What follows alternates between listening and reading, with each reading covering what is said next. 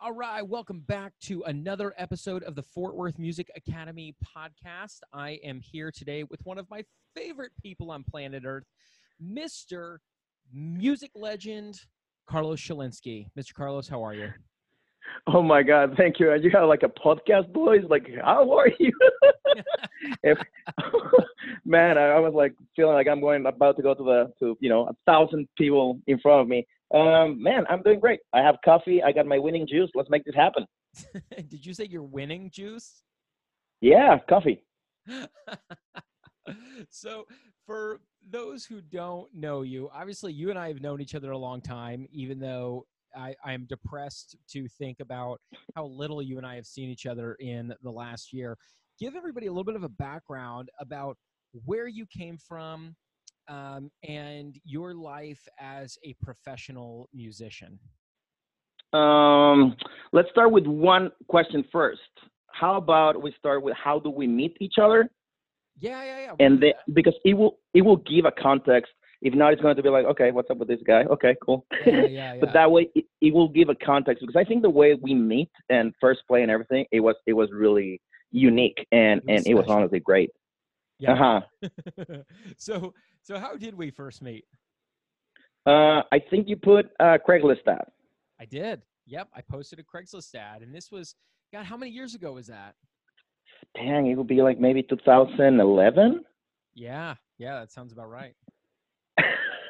Almost 10 years, man. Did I have a baby at the time? I don't know if you just recently have a baby or you were going to have a baby. Yeah, you were. I remember I went to your house and there was a room. Then I forget words in English, but a room in the back. Yeah.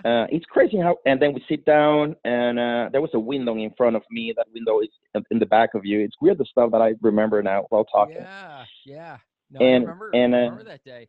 So I was looking for a bassist for my instrumental rock trio. And doing kind of like a Joe Satriani type thing. And Carlos responded to the ad, and my ad probably said something like, you better know your stuff. And then Carlos came in and killed it. He learned my tunes by ear, and I wasn't ready for that. And he knew them better than me. And he really came in and showed me up. Man, and I remember, like, your ad was really cool because, now going back to where I come from and all this stuff, that's when I came to the States in 2011. So I was going through Craigslist to see, what opportunities were at that time. And when I read your ad, it was amazing. You were saying something. First, it was super positive, that the more I know you, it's kind of like that's who you are, and even in your music. So it was an ad with a lot of energy. But I remember, if you like Joe Satriani, and I was like, yes, I like that. And then I call you, and when we settled the edition, but you didn't send me the tracks. You sent me to a MySpace link, and MySpace player, man, is brutal, because there's a song. Is it like? Not a Funkus Amunkus, but the Monster. Yeah, oh my God, dude. You play so many notes that it's not like a scale. Like, there's some chromaticisms. And so I remember, playing the song and then stop it, because I have to, learn a place on second number 20. And then I have to listen to the whole song again to get to that place. And I learned all your songs to MySpace, man. That was awesome. That's so funny. Yeah, that's right. I guess I just called to maybe have us get together and meet. I think that's what surprised me more than anything, was you actually knew how to play the songs. And I was like, oh, I wasn't ready for this. So what kind of bass players you play before? None. This. And so yeah, man, that's going back to where I come from and everything. So I come from I was born in Mexico but raised in Cancun, and Cancun is kind of like our little Miami, right? So you are exposed to different musics. You have people from Cuba, from Puerto Rico, from Brazil, from Spain, from Argentina. Of course, you have people from Mexico. So, you know, one day you can be playing, the same day you can be playing boleros and salsa, then you go and do a rock gig, and then you go and do, I don't know, like a folklore gig, right? And being able to learn all this amount of music, because a lot of the times they just call you and tell you, can you show up? And at the beginning it's overwhelming, but eventually you develop a good ear, and it's kind of like expected to figure it out immediately. So I guess when I get to your audition, I had that muscle already developed, and it wasn't hard. Also, I enjoy the music, so I think that's a big part of having good auditions. So I enjoy the music, I enjoy everything, and it was fun, but definitely the MySpace plus the playlist was a little bit challenging. But yeah, man, that's how I come with that idea of showing up as prepared as possible. Well, that makes a little bit more sense for me then, because, you know, you are a true musician in every sense of the word, in that you can kind of figure out something to play and how to, and you can, you know, how to like take apart and make it even better instantly. And how fast you think when we're making music together and the ideas you come up with, like, it always intimidated me a little bit, and that makes a lot more sense now. So it's like, rather than you just being trapped in a room practicing by yourself all those years, you kind of just got out there and did it, and it forced you to kind of learn on the fly. Is that right? Yeah, man, totally. So, you know, my dream when I was younger, you know, when you're in high school or junior high, it was going to Berklee. Berklee was my dream, and all the musicians that I adore were in Berklee at one time or another. And yeah, man. So I got a scholarship and everything. In fact, they give me three times. They give me more money, right? But it was really expensive for my parents to pay for that. Yeah. So my next logical decision that I took, it was like, if I can't go to Berklee, I at least have to play with the best musicians that I can around me, and try to be the worst musician around them. That way I can learn from them. Yeah. So I had a, sorry. No, hello. Oh, okay, sorry. And then, so I had an opportunity of playing with this. I played with a bunch of great musicians, but I think that the main one that had the biggest impact on me is a Cuban piano player called Gabriel Hernandez. And that guy is a genius, man. And I learned more from music from him than any other source, because I learned that music is an extension of yourself. It's not like a book. It's not a scale. And it's this emotional thing. So I remember asking him if he can show me some chords on the piano. And he told me, look, Carlos, I can show you the chords, but you're not going to know why I play them at that specific time. And sometimes he play even simple chords, like a C major with A flat on the bass, right? And it's something that I can clearly play, but the way he played it, or the moment that he played it, it just makes sense. So I learned so much about actual music than the theory behind it. So yeah, I didn't practice as much as live playing, and then all the situations that I was thrown in. And I think that helped me a lot. And again, I think that is a testament to, and I've seen that over and over again, like with students at our school, the ones who are just out there playing with other people, who are jamming to backing tracks, who are writing their own music, especially the ones who are collaborating with other musicians, they seem to progress the fastest. Much more so than the musicians who are just sitting in the room practicing exercises, running scales, and trying to do things by themselves. Yeah, because, you know, you have to think about this. Like, music is a language, right? And when we talk, we can talk so many things. We can communicate ideas. We can communicate feelings. We can create moments. We can, talk about frustration or memories. Like, we use our language to pretty much communicate. So practicing in a room for 8 hours, it sounds like a guy just talking words just because he's trying to practice sentences, right? So it makes completely sense to be able to go out and have these conversations, like musically speaking, and being exposed to different kinds of music and gear and scales and, you know, all these things that sometimes the school doesn't even teach you, like, you know, what is your worth as a musician? You know, they call you, they ask you, can you come to a gig on, I don't know, 6 hours away from here? And then all of a sudden they tell you, thank you, buddy. And you're like, oh, do I get paid? They don't show you that, right? And so, yeah, it's really, really important to go out there and create friendships and play music. Yeah, and I think it's really interesting that you mention the idea of language, because I use that analogy a lot with our students here. It's like you could sit in a Spanish class for years reading a textbook like I did. Like, I mean, I had like 4 years of Spanish training, and I have, and yet my sister, and I can't speak any Spanish hardly, as you know, and my sister went and lived in France for a year, no training on how to speak the French language, and she's fluent in it. Right? It's kind of the same thing. Well, it's just think about that. I always put this, it's, you know, as a funny example, right? Because I don't read music. Like, and when I say I don't read music, it's not that I'm aware of the notes and the staff, and I, for me, reading is either you read or you're not, right? So for our listeners, you know music very well. You know how to speak the language, and you know how to communicate the language. You just don't necessarily know how to sit and look at a piece of paper and read it from that. Correct. But I'm aware, like I can decipher, it's just like not immediately. But what we were talking about going to school or not, it's just like, how many people are going to go to a Stevie Wonder concert, right?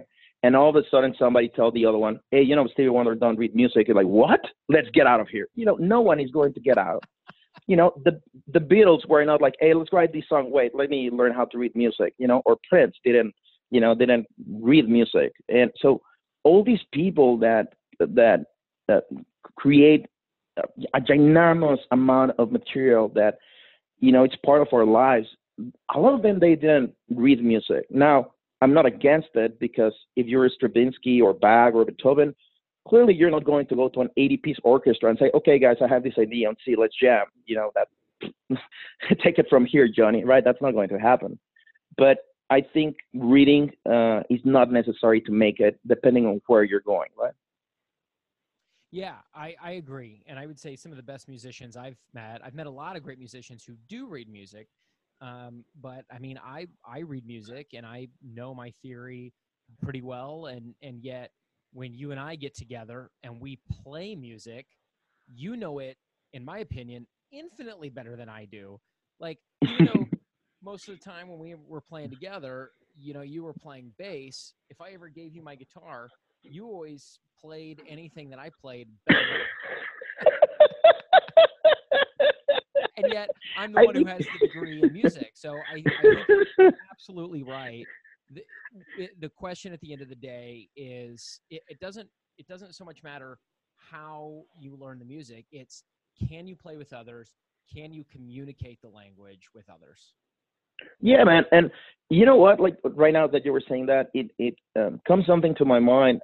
Before coming to the States, I tried to reach a couple of people and to ask them for advice. You know, moving to another country is really, can be really hard on you, right? For a lot of reasons. So I remember writing to Phil X. You know who's Phil X, right? The guy who played with, he used to help the store sell instruments and do reviews, and then he became Bon Jovi guitar player. I might be pronouncing it incorrect. Wait. Say his name again. Oh, Phil X. Correct. Yes. I know Phil X. I like that guy. Okay.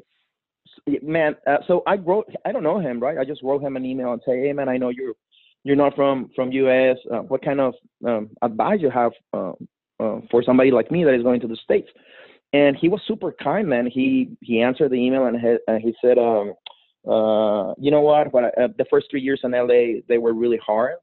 And what I can tell you is, first, either you have a great personality that everybody wants to hang around with, or you play really good, or you have, really expensive equipment that nobody has. And says, usually it's 2 out of 3, but the most important one is being somebody that is available to hang around, you know, a nice person. And that advice, man, helped me so much. I met him last year, and I stopped him and told him, and he was like, man, I'm great. That's awesome that you told me that. It's amazing. And he started talking to me about other stuff, and he was awesome, man. But the impact of that advice was ginormous, man. It really helped me have like a plan or like an organized vision, if that makes sense, because you know what you want to do, you just don't know how to get there. And it helped a lot, man. And basically, it really doesn't matter. This is the other thing of music, right? It doesn't matter if you're really good at music, and you have to be a nice person and you have to have a good time, you know, and because mistakes when you're playing are going to come along. And if you have a mistake in stage in front of, you know, 1 people or 1,000 million people, and you stop and you freeze or you have a bad attitude, it's going to work against you. And a lot of the times a mistake is just a mistake if you don't know what to do with it. So that kind of attitude of just being cool, you know, hang around with people and be grateful that they are inviting you to their projects, and that's it. You know, life is too short to be caught up in stuff that maybe doesn't matter. So that's where music, it started translating even more. And you're on stage. I remember when we were on, he said, what is the name of the bar on Fort Worth? The Trail Club or something? What is the name of that one? Yeah. Rail Club. And we start playing song number 1, and nothing on your pedalboard was working. Oh, God. I'll never forget that night.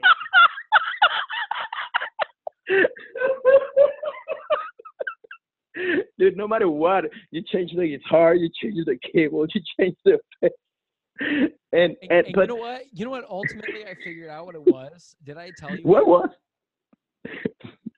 Never tell me.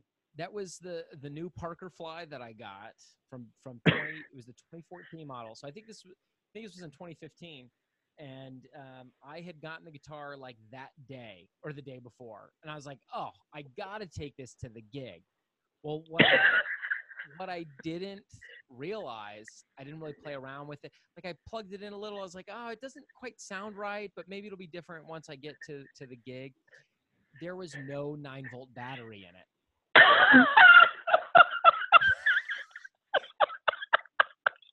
No, but that was hilarious. But you know, that's one of the moments that I think, you know, it's minor things that make friendship so big and timeless, because you know there's people that you can be out of touch for a year or 2 years, and then you caught up, you know.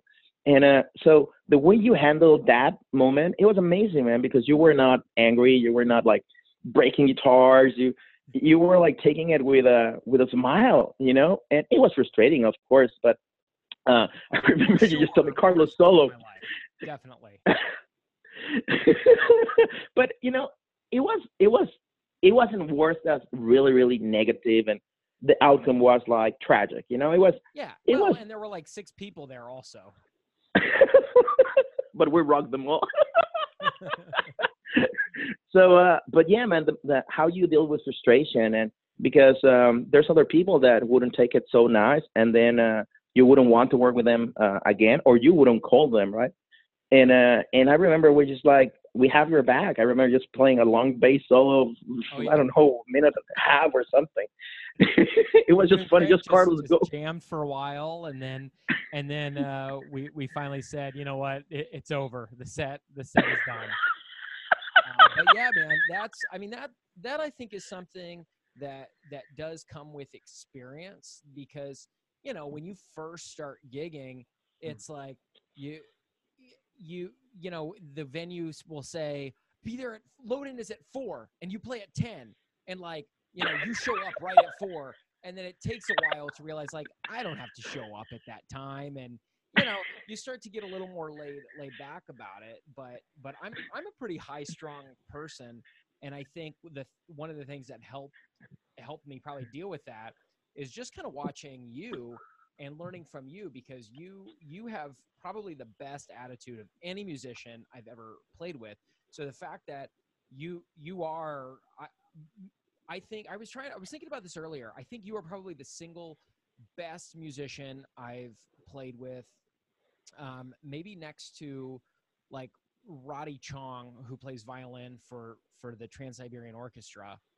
And I would say you guys are like neck and neck with each other, but your amazing musical ability combined with your great attitude, your incessantly positive attitude, I think it's the perfect combination. Well, and to be honest, man, it wasn't always like that. Before coming here, I was a little bit like a negative Nancy, and I think maybe it's a combination of life, books, and being really open to change, because we're always evolving, right? So let me just move a little bit. My leg hurts. I went to the gym yesterday. Oh my God, it hurts so much. So so the thing is that there was a series of issues that opened my mind to better quality of questions, and I think the best way of describing whatever analogy or story I can tell is so everybody can relate to that. We all have the story of the two wolves. You know that one? No. So, there's two wolves inside of us. One wants to destroy you and one wants to construct you, right? And the one that wins is the one that you feed. Oh, and that's basically it. Yeah. So yeah, man. So to put an example, I remember one of my first, I'll give you an example that I see from somebody else and an example of myself, right? I saw one of my first experiences here in the United States. I go to the house of this person and they have a big yard, no bars on the windows. The bicycle is outside. What that means for me is like, man, they don't steal stuff here. They feel safe. They don't have to be like watching windows and stuff 24/7. Go inside the house and they have carpet and air conditioner 24/7, running water, TV, big TV. And they were depressed. And I was like, what? This is the best country to be in. How can you be depressed here? And it was just what the story that they choose to tell themselves. And one time I was feeling kind of like that too. Well, not like that, but I was like, oh man, it's raining or whatever. And then I see somebody else that, it's less fortunate than me. And I'm like, well, it's not that bad. So I guess that cutting that negative pattern or thought or something that can be productive really early and just stop it or change it, it just helps. And it helps everybody, man. If you go to a show and let's say that they tell you at 10 and you're going to start at 11, it doesn't matter if you say, well, we're going to start at 11. You're just adding more to the problem. So might as well just have a good time. And that way everybody has a good time.